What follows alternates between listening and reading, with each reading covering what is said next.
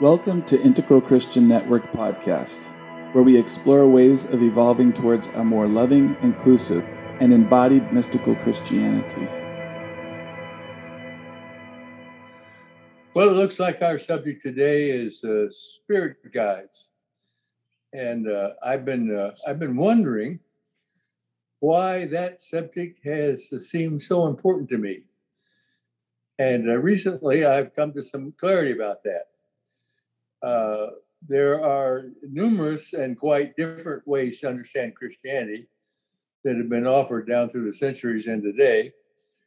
Uh, I was reading a New Testament scholar, Amy Jill Levine, and she said, uh, No single picture of Jesus has convinced all or even most scholars. She says that all portraits of Jesus are subject to criticism by some group of scholars. So, no, no, no, Christians don't agree on anything. uh, and the earliest Christians uh, had all kinds of different views about uh, what came to be called Christianity. And the, the first significant controversy was about uh, whether Jewish Christians would become Gentile Christians. And that, that occupied the stage for about the first hundred years. And uh, eventually, Christianity, after a hundred years, became completely separate from Judaism. But that was a big deal since it started off with, with a bunch of Jews. And uh, as I understand it, the most uh, significant controversy today is around uh, what Marcus Borg says uh, that, uh, first of all, Jesus was a spirit person. And by spirit person, he, Borg means that Jesus was a, a mediator of the sacred uh, God was some some someone to be experienced, and uh, this is in what uh, we would call mystical Christianity. And uh, most groups today seem to uh, obscure the mystical heart of Jesus to me, and uh, I think Carl.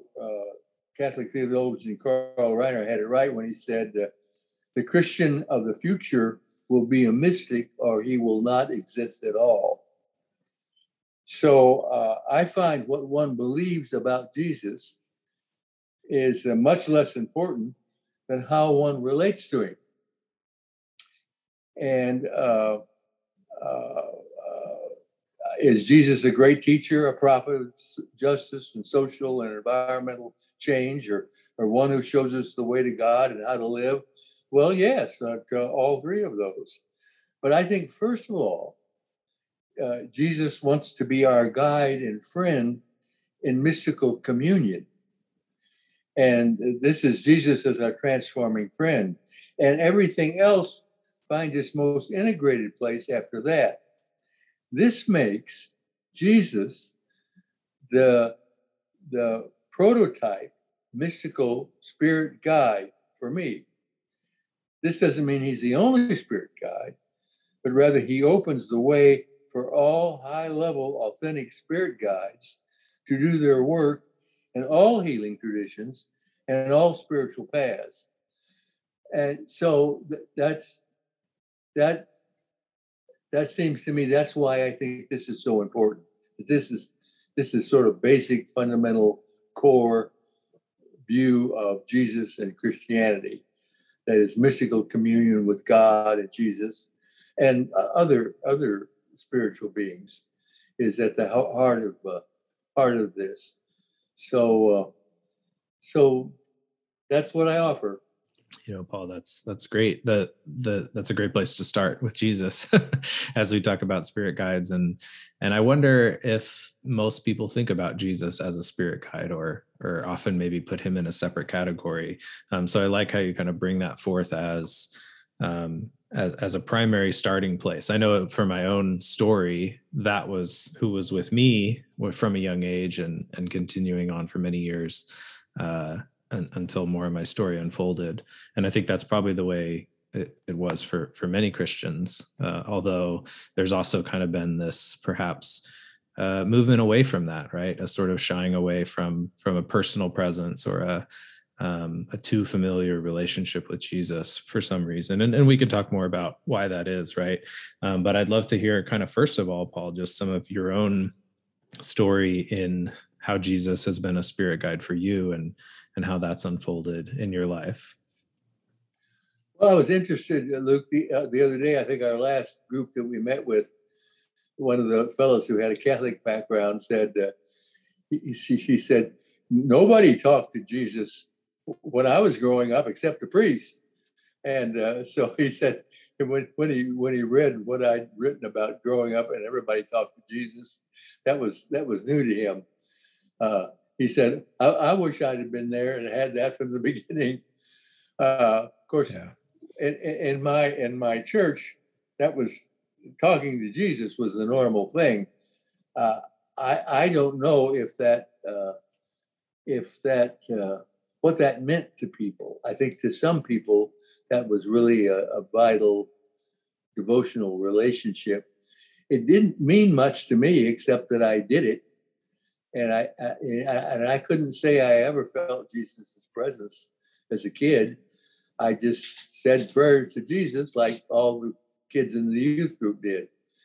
Uh, and uh, I uh, I was always looking for that uh, that experience of Jesus's presence. Although I, I don't, I, I didn't, I, I, didn't have a label for what I was looking for. I was looking for uh, something to experience, and uh, uh, I, I, went to therapy because I had my my emotional brakes on, so I didn't have a lot of presence left to experience the presence of Jesus.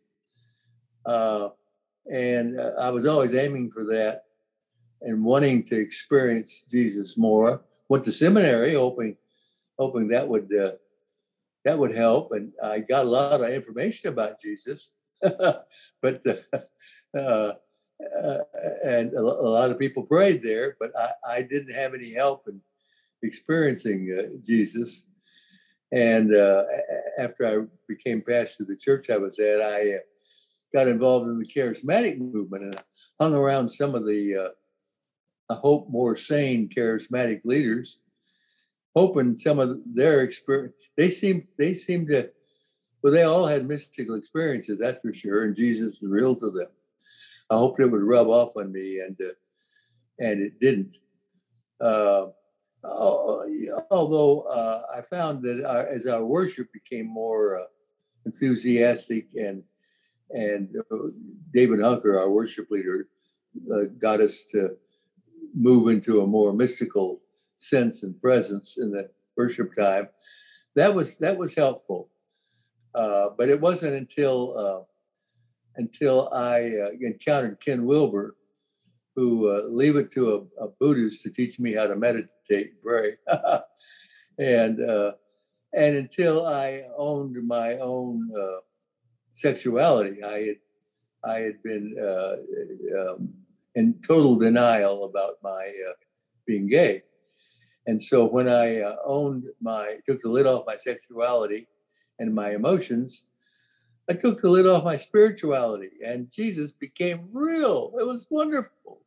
It was yeah, that's Paul. I want to pause you there for a second because we can we can keep going, but but I think there's a really important uh, deal there as we talk about spirit guides and as we we think about people's experience of them or lack of experience of them right? A lot of times when this comes up i know i know many people are just kind of like wait what? Like is there there's like spirits around me or you know they, they don't have any experiential connection to that. And and the way that you framed it of um of how you didn't have any presence left over to experience the presences around you just really struck me. I think i think that's a really important point there of of of awareness and of what kind of hampers us in our ability to even be open to perceiving those. Could you say a little bit more about that? Well, and of course you're a you're a uh, you're a PhD in presence. you uh, you know I, I find in our relationship that's one of the great things you bring to it is this presence, and you have that with people you're around, and and I think that's wonderful. Uh, and I'm just now coming into that. Uh, but uh, when I when I got in touch with uh, my my uh, feelings, which had been all bottled up, uh, all kinds of feelings, but especially sexual feelings, uh, a whole new world of apprehending the presence of Jesus opened up, mm.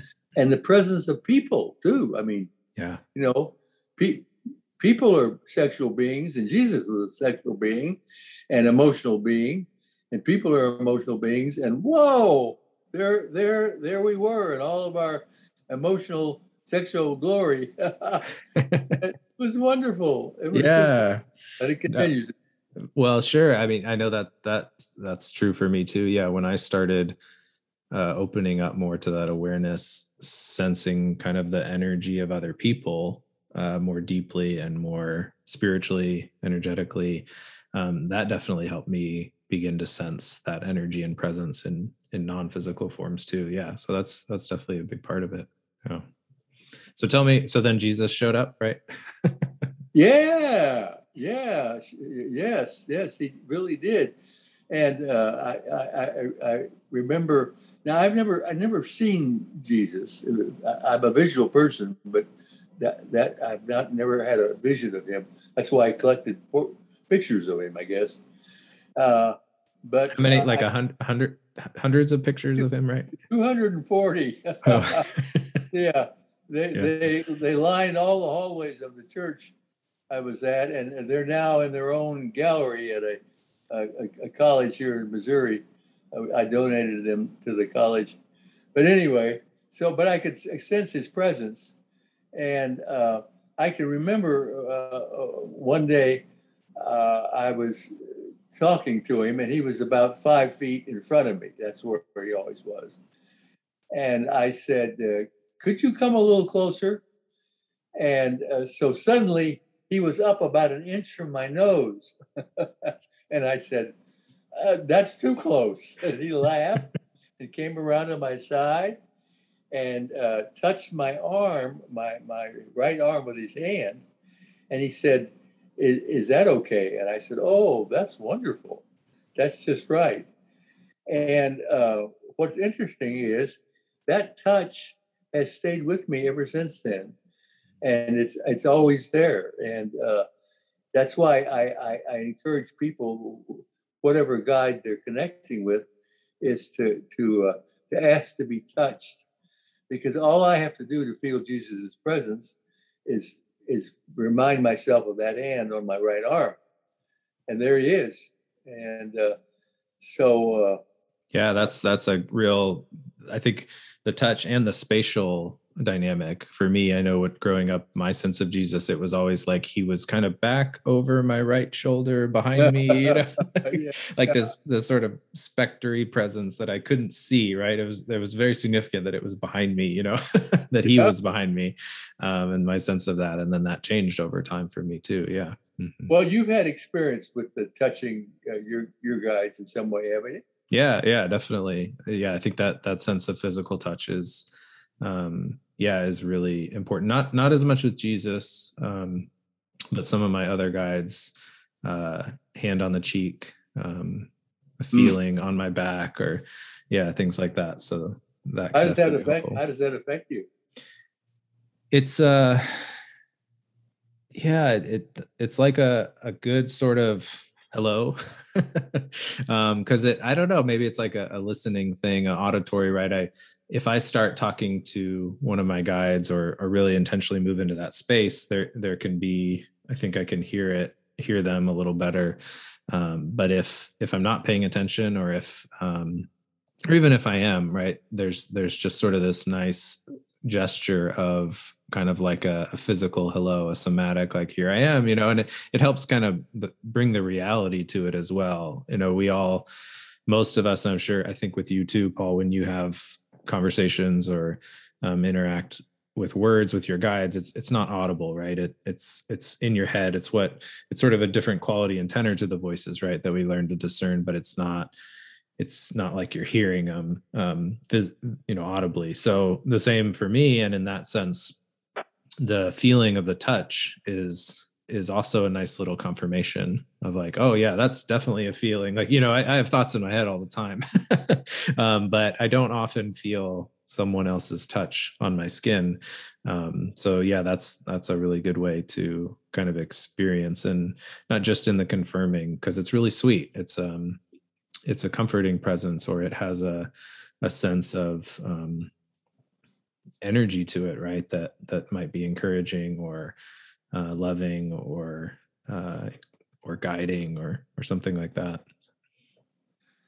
Yeah, yeah, it has a calming effect on me. I, I have that that busy mind too. Uh, I, I can re- remember as a kid getting a haircut, and I always loved it when the barber touched my head. You know, it was like, oh, this is nice. yeah, yeah. that there's a there's a peacefulness about being a being touched. Yeah. I think well, there's something important here too, if you don't mind me jumping in. Oh, dude! I was just going to invite you in. I was like, people yeah. don't even know you're here with us. I'm and a barn owl in this conversation, so I'm putting out my hoot right now. Um, I I think for me, uh, it's it's also been something of, um, and, and Paul, you leaned into this just a minute ago. That for me, the way that I've experienced it is it's worked wonders on my nervous system. I hadn't realized how, even after all the work I've done, how sometimes clenched up my nervous system is, or how hopped up it is on LA energy, and mm-hmm.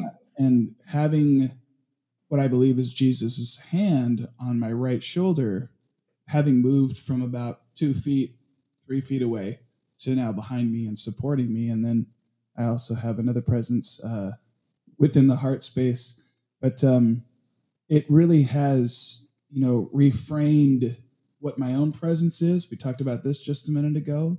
Now i'm not just present to myself to others to infinite spirit but i'm not ever truly alone. We say this in in in, in christianity you know that that where two three are gathered or god is always with you those things but there's a whole ecosystem that's supporting each of us and is interconnecting each of us. And I'm I, feel like this would be a really good spot to maybe tease out a little bit more what we mean when we sense their presence or when we are in communion with their presence. ICN believes that the spirituality that we're talking about is not for elites, but is for everybody. So, Paul, I was wondering if we could go back to what you just shared a minute ago when you sensed Jesus about five feet in front of you, and you said, "Hey, would you come a little bit closer?"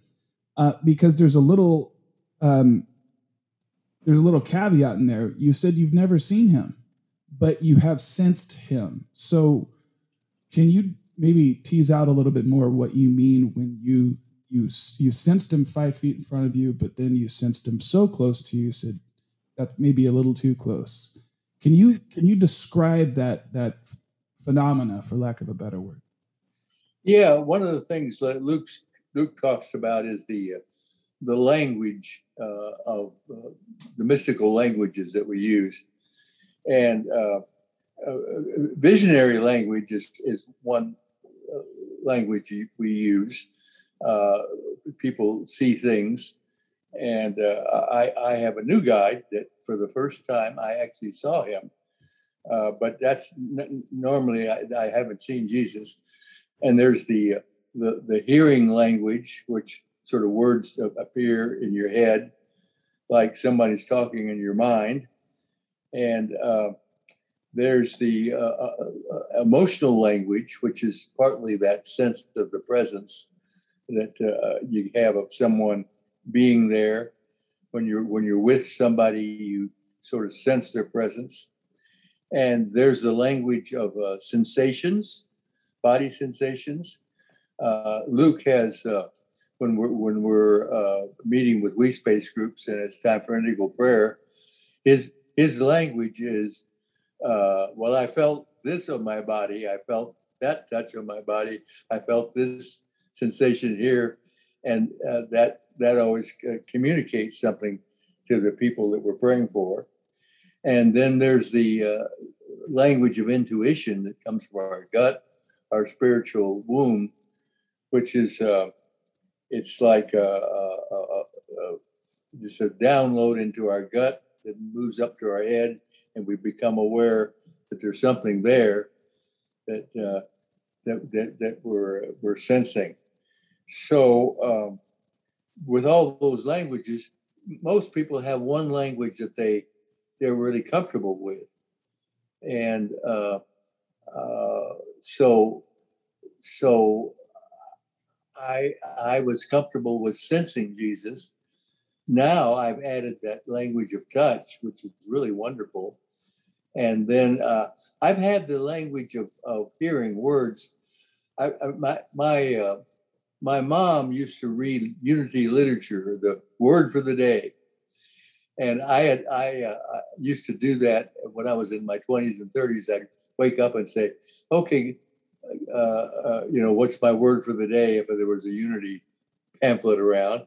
And then one day I thought, you know, how, how do the people of unity know what my word is? You know, what, why don't I get my word right from God? So I started saying, God, what's my word for today? And I, a word would pop into my mind. And I would think about it all day long. And usually, sometime during the day, it would be like, whoa, that is just the word I needed for that. So uh, that was the beginning of my auditory uh, language uh, beginning to come.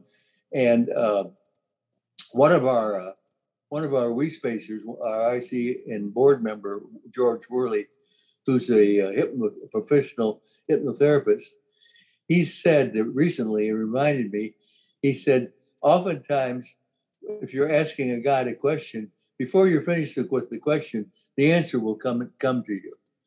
And I thought, oh, I've had that experience. That that's often true. Before I just start with the question, and then the answer comes in the form of uh, uh, uh, words in my head.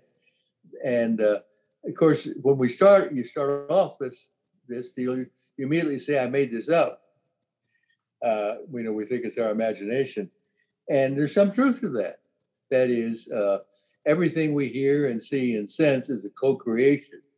Uh, I like to I like to illustrate it with Jesus that God gives us the presence of Jesus, and we shape what He looks like and feels like, and you know, uh, uh, I mean, most Americans seem to have like a blonde, blue-eyed Jesus, and, I guess that's okay with Jesus because he appears however however we need him to. And and in in in my Faces of Jesus collection, there was an Asian Jesus and a Chinese Jesus and a Japanese Jesus and an African American Jesus. And and what Jesus tells me is, hey, I'll appear, I'll appear any way anybody wants me to. It doesn't make any difference what I look like to me. I just want to be connected to you, and I want you to know how much I love you. So uh, anyway, that's a long answer to what you asked. No, that's good. I mean, I I I was um thinking about it too. I mean, in the mystical languages, I'm less auditory. Uh, like like we said, I have the somatic and and at times visual, but but maybe just to even step back a little bit and, and perhaps demystify it uh, a tad I, I there, there's an interesting thing you can try.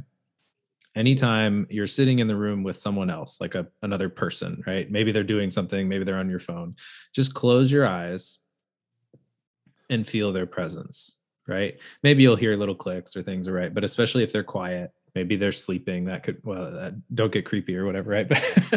Um, but if someone's if someone's there and you close your eyes and you you stop relying on your five senses right? Sight hearing well you're not tasting them right? Or you know the five senses right? So you're just you're just sitting there and feeling like you can get a sense right? Oh there, there's someone over there right? Well you already knew that because you were there before right?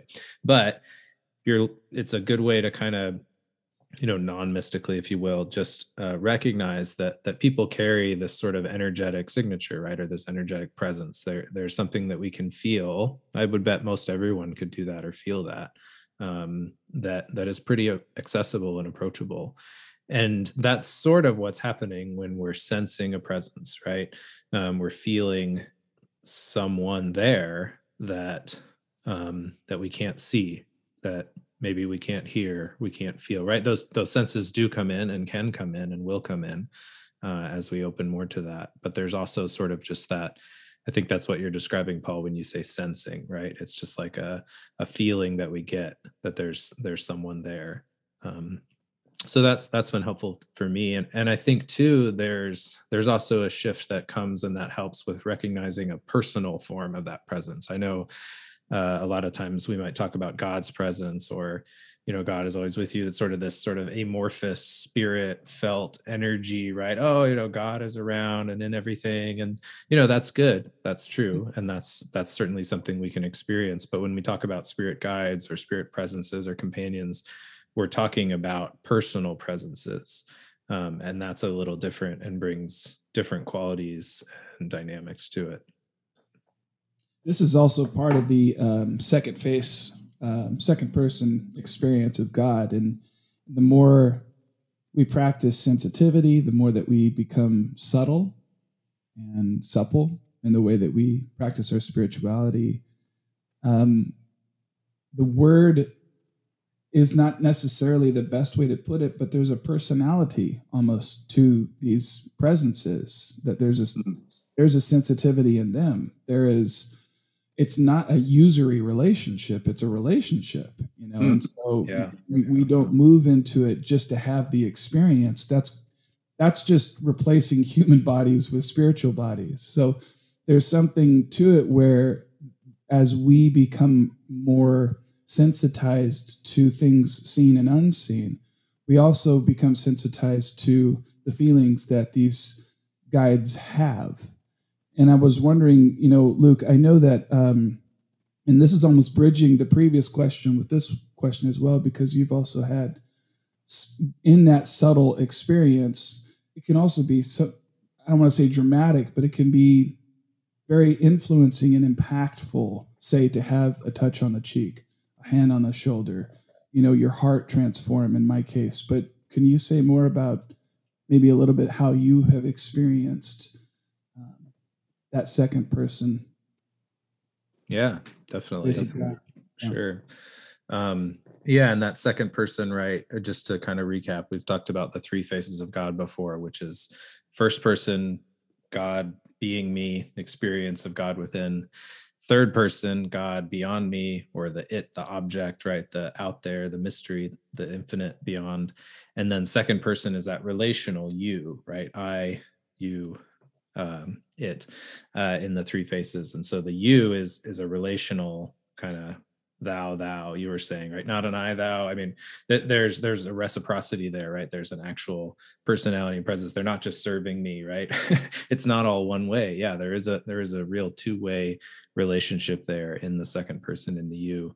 And um you know it's it's been good for me to experience that with jesus. I, I think i'll talk more about my other sort of primary guide uh which is danu a Celtic goddess, and uh, d- don't worry, I'm not worshiping her, so I'm not breaking any commandments of uh, you know worshiping any other gods or goddesses in this case. Uh, there's no bowing down, um, uh, but but yeah, she came to me. So so this this was a few years ago, right around the time my my daughter was born. And I had already been sort of feeling and sensing a need and desire to open more to the divine feminine. And I didn't know what that would look like, how that was. The concepts eluded me, which is probably more a masculine way of trying to understand it anyway. and so I just kind of held open this intention like, all right, I want to I want to learn more about the divine feminine might have been how I said it then. but I wasn't reading books. I was, but I, I, that wasn't where I was looking for it. And so, yeah, Danu just appeared and rushed upon me, like kind of like Paul was sharing with Jesus, getting really close. I mean, Danu just came from and just was like like flew into my face with with fierceness and strength. Um this wasn't a, a meek and mild woman this is this is danu the mother goddess the um the goddess of of rivers and fertility and creativity. Um her name means to flow and so she came upon me as a very real uh, personhood presence right she she has distinct qualities i mean i i didn't necessarily see her maybe faint impressions because as i described her to my wife she said, "Oh, that sounds like Danu," because I didn't know who she was when she appeared. and uh, my wife, a little more versed in, in Celtic lore and um, things like that.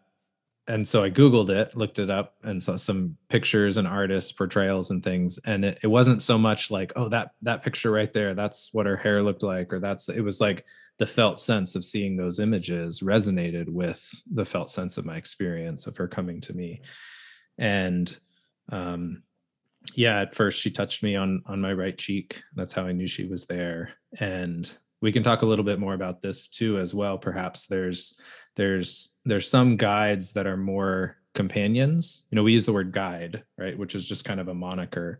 Um, but a lot of times it's just like a, a companion, a personal presence, right? Someone who's there with you and then sometimes it can also be very guiding right um, they're they're going to take us somewhere uh, or they have something to show us or they're going to they're going to lead us um, that's much more kind of connected to perhaps how guides are experienced in shamanic traditions or or other traditions as well. So um, danu has definitely very much been a guide for me. She's she's taken me places in my mystical journey and and experiences that have helped unfold things that I never would have planned myself or that I wouldn't have outlined or that I wouldn't have right? If I if I had the map and wrote it out and oh these are the the steps of development and all these things right? No like um, that's all in my control and I think that's an element of being guided an element of a second person relationship just like just like a healthy relationship with any person in our lives right? There's there's a reciprocity there's a give and take. They, they bring things to us in the relationship that we don't expect or that we we don't plan on or um, they, they bless us in that way right? They enrich our lives because um, because it takes it it beyond just the sort of um, singular perspectival planning living growing right and and we can get that way in our spiritual lives sometimes and that's where the second person's really really helpful for that and i've certainly experienced that uh, with danu so yeah there's that that that interesting dynamic between presence and guiding and um, I've experienced a bit of both of those through different guides. Um, but Danu's definitely been a guide for me. David, I'd be in, interested, David, in your. Uh, you you said you had another guide. Uh, how you experience that other guide? Does she or he or it have a name and so on? She does. Um, her name is her name is Sarema, and um, I became aware of her presence during um, one of my hypnotherapy sessions, and it's mm. hard it's hard to describe um, that experience in terms of how I was seeing it. Um, putting that in quotes there, but how I was seeing it visually, um, my heart space kind of went from. I don't. This is really hokey, but it almost went from uh, the scene in The Little Mermaid when all the little creatures are trying to hold Ariel down. I have kids too, Luke. Uh, uh, but it was like it had moved from this unhealthy, you know, uh, floor bed, like this ocean, except the ocean is beautiful and this wasn't, or at least it was just unhealthy. And it, as it was getting cleansed out, I became very well aware of her presence, and it's it gets very personal. But um, I think I'll leave it at that at that point. Um, and she's with me, and quite often, what I find now is that I'm padding my heart space much more these days to keep myself soft, to mm. remind myself not to put the shield up so easily or so unconsciously. Mm. And um, mm there's moments where I'm with people where I know I, I got I need to keep my heart space open. That there's I can be intuitive. I'm I can be a, I believe a highly intuitive person. I can attune to people somewhat easily as a spiritual director, and I can be aware of things that are being unsaid. But without the heart space, it's still more of a mental trip as I'm trying to connect with them. And I found mm. that if I'm if I'm being aware of Sarema's presence and being aware of, um, I'll just use the word, this vaginal openness with the heart space, that there's something that needs to be received and something that needs to be communed with. Uh, that she she has been um, a, a wonderful companion, a guide, but also a companion in that sense. Um, not only is she leading me, but she's helping me to learn how to commune with myself, with her, with Jesus, with others. Mm, yeah, and there's you know we that, that just reminds me you know guides and personal presences second person is is probably most naturally experienced with our heart right? You know that's that's sort of the primary place of that. And and that goes back to kind of the sensing like right how do we sense with our heart? Um, but there's also other energies and relational connections that we can have um, with our guides that maybe speak to particular dynamics or or particular spaces in our in our bodies. Um, paul if you wouldn't mind talking i know you're you mentioned earlier newest your newest guide uh, has a little more connection to your womb space uh, right? Yes yes yes yes okay. Uh, uh, well i uh, had been uh, i've ha- had a, number of guides. Some years ago i had a fourth century monk that we had some interesting conversations about him and his monastery, which uh, was outside a village and included women. That was interesting. And, uh, then I had uh, uh a connection with John. That was John, Jesus's uh, beloved disciple. That was my first guide besides Jesus. Uh, my I went to an energy healer for a number of years and I asked her if she had any help about my guides, and and she said, "Well, yeah. Who are you attracted to?" And I said, "Well, I I, I sure love the disciple John." And she said, "Well, ask him if he'll be your guide." And so I did, and he immediately said, "I've been waiting for you to ask me," and I broke out crying, and said, "Well." I thought you'd be too busy. and he said, Oh, come on, you know, that time and space thing doesn't apply in this this dimension. And uh, so, uh, and then I had uh, I had Mary, uh, uh, the mother of Jesus, and Mary Magdalene as some guides. They both each held one of my hands, and um, that's kind of faded. They they. Be, being being a gay man, I thought I probably ought to have some feminine guides. And since since the two of you do, I thought I needed to keep up. So, and and they they were they were a good feminine presence, uh, but I didn't connect in the same way. Uh, so uh, I, I had been feeling this uh, sense of well, I wonder if there are there, there, are some other guys out there, and then Luke uh, uh, Luke some weeks ago said he saw a guide for me. a dark skinned guy in a golden robe.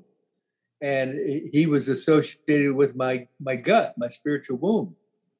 And that just instantly, like, oh, wow, that sounds wonderful. And uh, one reason it sounded wonderful is uh, is uh, if if I'd have come up with a African American guide, I thought, oh no, that's just my my erotic self coming to the front because my partner is African American, and uh, but Luke came up with it, so it must be okay. And, and and it was and it was he's been incredibly liberating. I uh, asked him what his name was, and all I could get out of it was a Z. And so I researched uh, any any guy. He seemed like he was an ancient guy, uh, and researched uh, him in history and there was a a, a guide, uh, Zadkiel, who uh, is a place in history. Some think he was the the angel that uh, that uh, that uh, told um, who was going to sacrifice his son.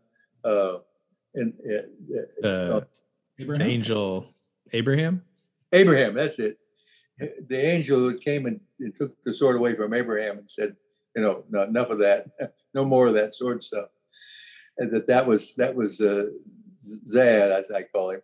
I, I, I don't know about that, but anyway, it seems to fit, and uh, he has been uh, a very uh, uh, uh, energizing presence, and and Luke, as you said, it's it's a new feeling to sense Zad's connection. His hands, he puts his hands on my tummy, and uh, with Jesus, of course, it's it's a very heart heart deal. And uh, Zad is uh, very uh, erotic. I, I, uh, you said he had on a golden robe. Sometimes he wears a golden robe, and sometimes he doesn't wear anything at all. Uh, and, yeah, yeah. So, so that's that's my sexual orientation. Uh, but it's it's wonderful. Once once again, it's a very liberating liberating thing. I still have remnants of homophobia. Yeah. I still have remnants of it's not okay for me to feel my natural sexual impulses. And so that's been incredibly uh, liberating. And uh, I'm uh, I have a picture of him now up. Uh, at least I. Oh, by the way, I don't know if I told you this, Luke. I saw I saw him. This is the first guy I've seen. I was in a in a in a drenched out state, and he suddenly appeared, and he was very dark skinned, and uh, I and I knew it knew it was him, and so I I, I went looking for pictures of African Americans who looked like him, and I, I found one and created a a, a, a picture of, of, what I think he might look like, and it's found its place in my, my 15 other big images of Jesus here in my my living room. So that that has been very exciting, and there's a new energy in my gut that uh, I, I, haven't found before. It's, mm. it's it's wonderful. Yeah, that, well, that space, right? Yeah, is connected to our vitality and eros, right, as a spiritual resource. I mean, uh, in Christianity, we've talked about this before on this podcast, but Christianity and its its shame around sexuality, right, is is such a um, a damaging yeah. and unhealthy lineage. So it's really, um, yeah, freeing and, and liberating to have those experiences that can um, embrace our human sexuality, right, and not have to get all shameful or worried if if that's a part of our experience. Um, yeah, that's that's great. So that yeah that's the womb. And i i it might be too late but i i was thinking i was like we should step back a little bit. If any skeptics are still listening and they've actually made it this far without without turning it off right? Um you know isn't this kind of new age um hocus pocus right is this like and even the way we're talking about it right we're, we're going beyond jesus we're going beyond saints right we're we're kind of we're kind of geeking out on it because we've had lots of experiences with it and enjoyed it. And it's been really rich for us, right? But how can we speak to maybe someone who's still a little skeptical, who's unsure? Um, you know, maybe they have mixed feelings with Jesus, or you know, is is this just something that has come about with with New Age stuff, or is there any is there any um, you know sort of underpinning for this in the Bible, or uh, or are we just kind of way out in left field here?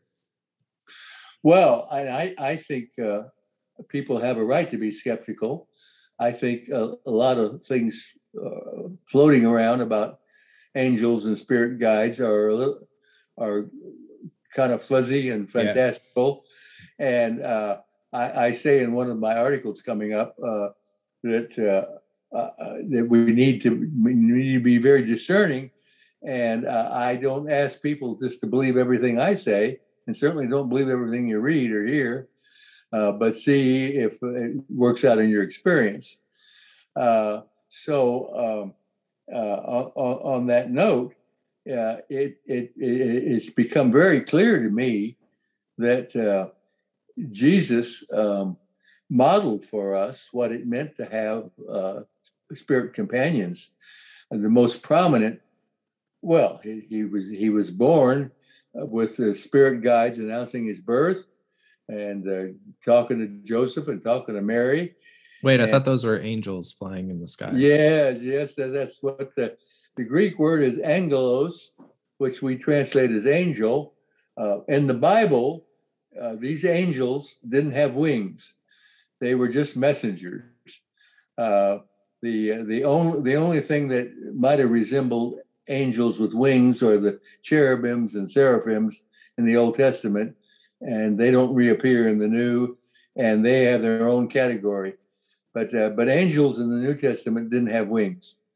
Uh, and, and, I say that just to, to make make that clear that in the fourth century, the uh, translators of the Latin Vulgate uh, decided that, uh, that, that, that these messengers from God, angelos, some of them seem to be just human messengers, like you know somebody would appear uh, a friend, and some of them appeared to be divine, and so they were gonna they were gonna decide which was which, and they would translate the human messengers as messenger, and they would translate the divine messenger as angels. Well, that was a translator's choice, and and I think they did a bad thing then, because the the word is the same for human and divine, if we need to make any difference at all. We probably don't. So, uh, but what happened is, uh, in the course of uh, artists trying to depict these messengers, they began to draw wings on them because that communicated sort of the sense of the heavenly. And so, uh, angels with wings became the more common understanding of, of angels. And because these are co creations, uh, as the messengers say, just like Jesus, will appear to you any way you want. If you want if you want wings, if you want claws, if you want halos, will appear any way you want. We we just want the connection, and uh, so uh, Jesus is, but then Jesus's uh, uh, uh key experience as he took uh, Peter, James, and John with him up to the mountain of transfiguration that we call it uh, and Moses and Elijah appeared to him. Well, Moses and Elijah have been dead for a long, long time. So uh, Jesus talked to dead guys. Why did he do that? Because he needed to talk to two dead guys. He was facing his uh, his upcoming crucifixion, and uh, the Gospels say that that uh, Jesus talked about his upcoming departure. The word is exodus in Greek, uh, and uh, he he needed some help. And I, and I used to think, well, what, why didn't he talk to God, Abba, his his daddy, about that? Well, because he needed to talk to two people who had lived and died. He needed to talk to people who had been humans and uh, experienced this and could give him some reassurance. And uh, that's why we need guides too. We need these spirit messengers. And uh, so Jesus uh, got what he needed from Moses and Elijah, and he had another messenger appear to him uh, in, in, Gethsemane as he was still wrestling with this, and he had a he had a messenger that took him on a spirit journey in his temptation. Uh, the, the messenger took him up to the mountain and uh, showed him some of his weaknesses so he could uh, overcome them. So Jesus' life was filled with messengers and uh, these there's 20 incidences of these in the in the Gospels, and uh, and, and the Book of Acts. Very common occurrence. So I think we, if you're a, if you're a Christian who puts some validity in the Bible, uh, you should have no no no problem with this. And uh, if you're uh, not a Christian, uh, well, try it out uh, matter of fact, my invitation to you is if you think, if you if you want to see if Jesus is real or not, ask him. yeah, well, and and I mean, as I mentioned before, the shamanic tradition has a long history of guides. I mean, that it's it's it's all throughout. People have been visited by messengers, or what we might right sometimes call angels, and all sorts of different cultures and societies and religions. And so this this definitely has a long history, but but I want to ask then, Paul, like try it out. Ask them, you know, do we need to go to the Mount of Transfiguration? Do we need to go to the desert or Gethsemane? Right? How how do we how would we try that out? How does it look like? How do we ah, how do we access a, them? What a good question. Well, I think uh, Jesus is going up to the mountain with Peter, James, and John was a model for us. One, this is a this is a it's a great way to connect with your spiritual guides in a group that is doing this because they create, they, they generate an, an atmosphere for that. And on the way up to the mountain, Jesus was setting his intention about moving into an altered state of consciousness, which is what happened. And uh, we connect with our guides by moving into a, you can call it a meditative state of consciousness, a, a non ordinary state. Uh, uh, the New Testament calls it a trance three times. Uh, but it's a, it's a, when your mind calms down, you calm it down by your breathing and by focusing on something. Uh, a lot of meditation techniques help us move into that that uh, more transcendent, calm state.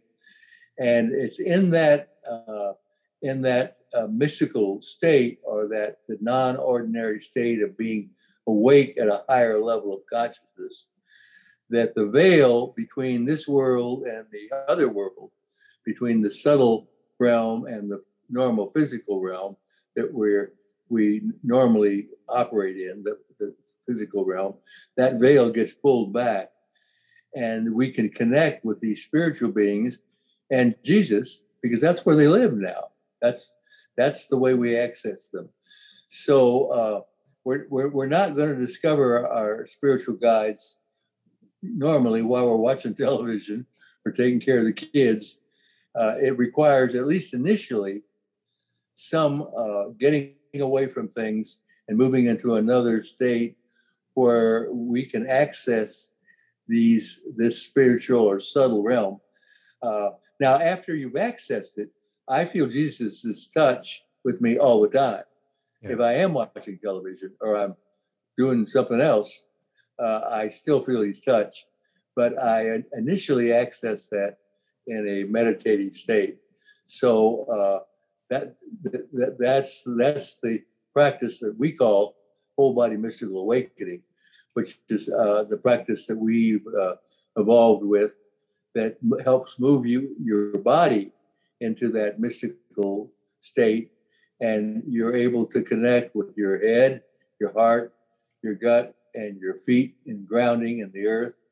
And uh, it gets you it gets you there pretty quick yeah and we have a couple of meditations one in particular paul that you just recently did about meeting your spirit guides and so we'll put that in the show notes to have um, if anyone wants to to do that practice to help be led in that and guided into that sort of experience. And then and then like you said um, it can be really powerful to have that happen in a group field in a we space. Um, you, you, know you mentioned before i saw a guide for you when the two when you and i were just practicing and um, and then in we space groups yeah. there's there's some people who see guides for others and paul you you do that a lot but um, you know we want to be careful there and discerning of course absolutely but uh, there is certainly something to the collective field as we said before this is a second person relational thing uh, and so when we're in a more relational field as david mentioned earlier where two or three are gathered right um, there can be a real heightened sensitivity there to to both seeing and sensing presences yeah so so david i'm um, yeah i'm curious uh, about this in in in for you uh I what do we need this? Like, like, like what what is? I mean, we we kind of talked through it and around it a little bit, right? Some benefits of this, some things we've experienced personally, but can we just sort of leave that to the the woo woo people and the you know like well I, don't know if this is for me, right? Like maybe what what's what's been why why have you needed it or what's what's really stood out to you um in your experience with guides here? I think a, an important question, even though you're aiming it at me specifically, is not just why me, but why now? And not just why now in, in my experience, but why now in how Christianity is evolving. Mm-hmm. And it, it returns to a previous question that was that was asked that although Paul had a different way of putting it, the, the way that the way that I've worked with it is when we don't understand something, we reduce it to how we can understand it. So when we take something like Jesus talking to Moses and Elijah, we actually mythologize that, even though we probably wouldn't use that word, we'd be allergic to it. But we'd say, well, that's for him. And as Christianity is becoming more complex, echoing something that Paul shared further. Christians don't seem to get along on just about anything, which is great because that means that we're, if we can at least have humane conversation, we're we're complexifying. But I, for me, it's it, it. I don't need one more experience. I don't need one more spiritual experience for its own sake. I want to keep evolving because love is something that's transforming me, even if it's incremental. So, my spirit guides and companions are an experience of evolving love because yeah. my my experience of communion is complexifying my my experience of union yeah. is complexifying my experience of how I identify as David is evolving and enlarging and expanding and becoming more complex. And so I don't know if I'm directly answering your question, but no, I yeah. I do feel like what's important is not only in my life, but my life as it is in the context of others is complexifying. And it seems to me that at the cutting edge, and I really don't like that word, but at the edges of evolving Christianity, right now, our guides, it's an important conversation and it's an important experience because Earth really needs for loving presences and unseen mm-hmm. loving presences that are connected to these loving presences on the earth to keep complexifying and keep seeing things and calling things out in the ecosystem both literally relationally emotionally all of all of the ways in which it communicates yeah. to be in greater union harmony cooperation you know connection with each other so I, I would push the converse that that question even to why now in in today's context.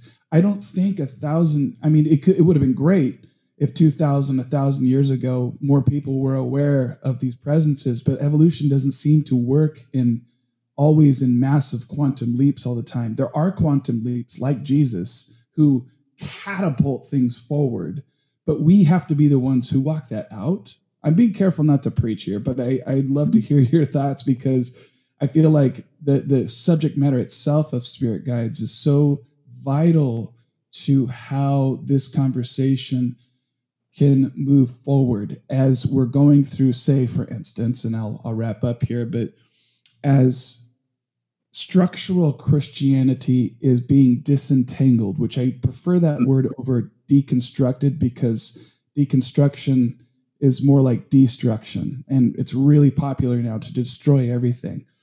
But it, in a post-structural way of of moving around in the world, you don't have to hate the previous things. You can just say it it held me until I could move on, or it's it held us until we could move on.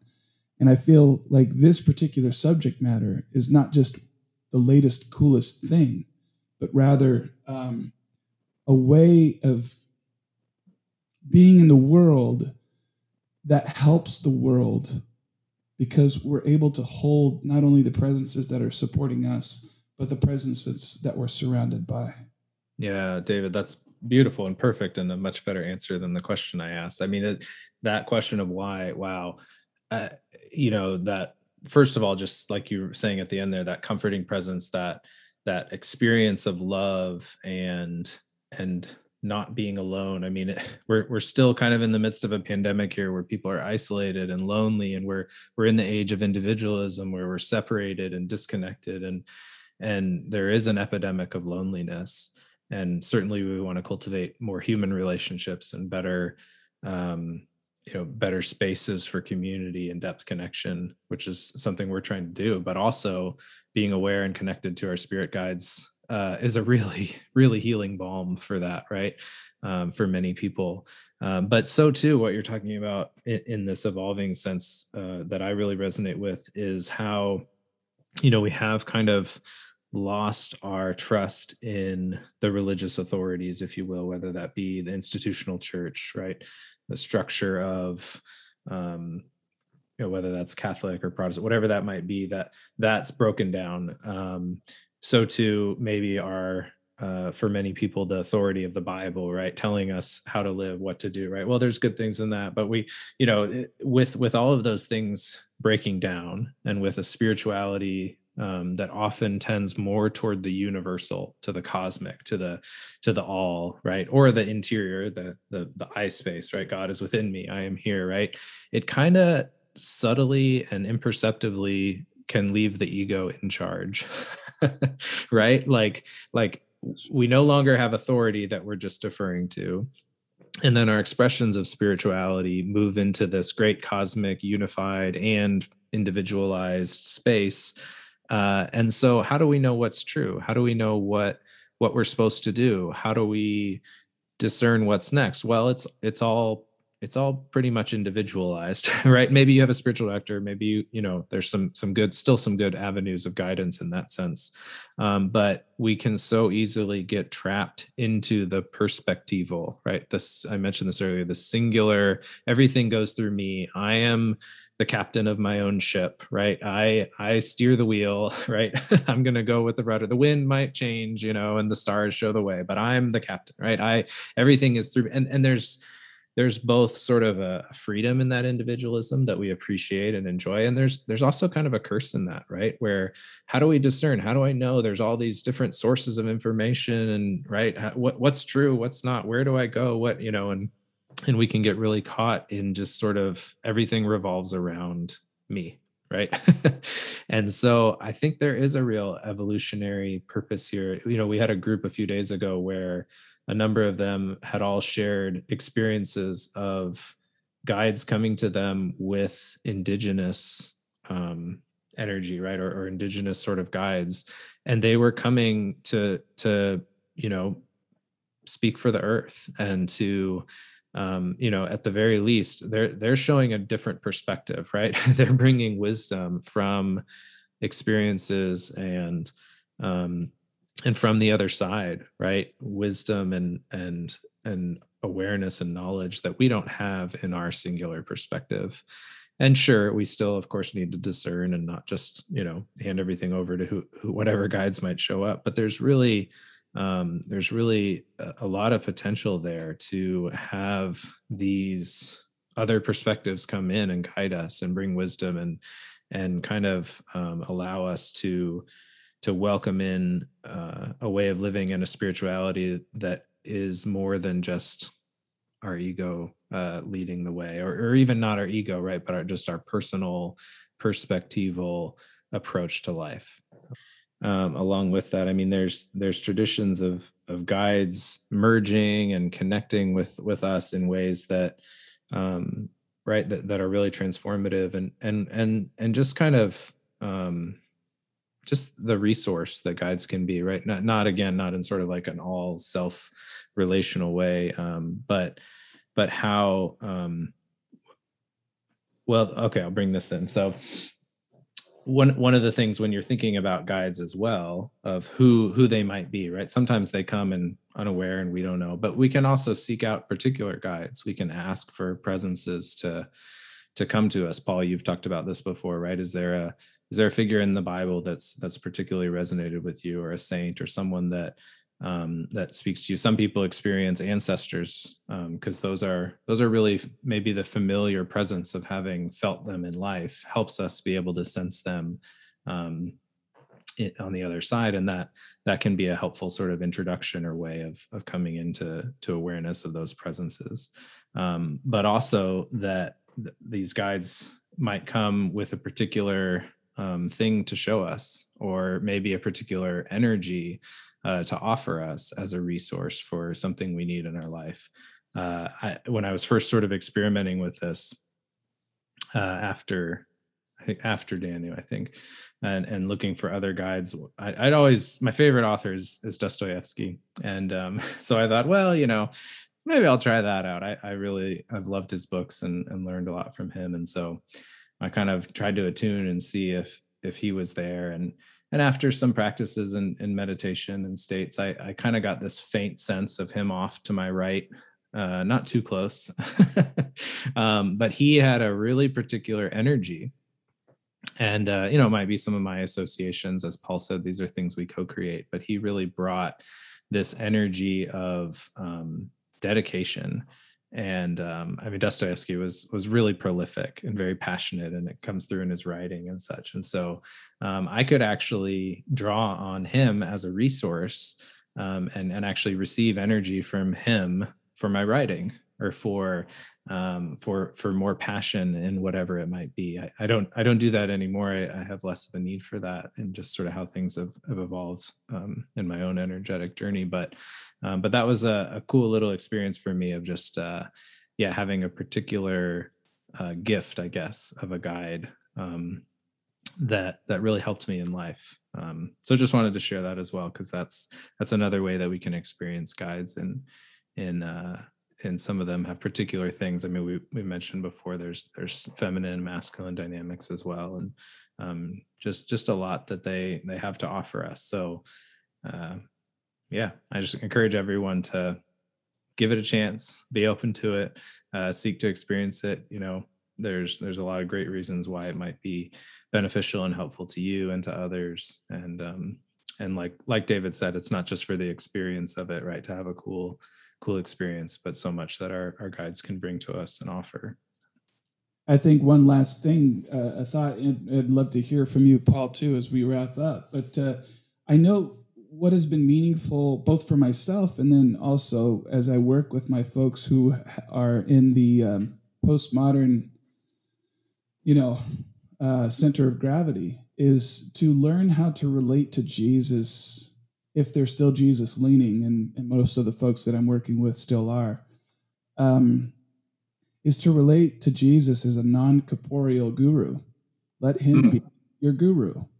And in, in that sense, it becomes he becomes less of the traditionalist cosmic problem solver and and more of an intimate presence in my life who embodies love and transmits that love to me and this begins to reframe how a non corporeal presence who loves me infinitely and is not bound by space and time is in my presence and in my life. And, and since he's not insecure about sharing that space, when the others come online, um, we can ask or we can be content to just simply sit and say thank you. Um, I'm open to hearing what you would share, or I'm open to, um, would you be open to hearing what I have to share at this time? But it becomes more of that guru disciple relationship, which is definitely how the New Testament seems to, like if you read Paul, Paul the Apostle, uh, his letters, they, they, a lot of them seem to be very much um, non corporeal based guru disciple relationships that you know they're channeling and, and through prophecy, et cetera, et cetera. But um, I, you know, for my deconstructionalist friends, it's like, and who are still Jesus leaning, then let him be your guru for now, and he will guide you. His his spirit, his breath, his intimate, you know, transmission will guide you into greater truth. Uh, Paul, what what what would be some great final thoughts? Well, that that's uh, that's great, David. Uh, all my life, I have enjoyed being around people who were smarter than me, or knew more than me, or were more skilled than me, as long as they were loving. They weren't loving, then they got uncomfortable and competitive. mm-hmm. But uh, so that's one reason I love Jesus. Uh, he knows more than I do, and and I need his perspective. And, and, and our, our our highest level guides uh, they have a wisdom to offer us, and so it really is. Uh, it's it's it's something we it, it's wonderful for our lives, and they're so they love us. They really love us, and they want to impart their wisdom so our lives work better, and uh, they do.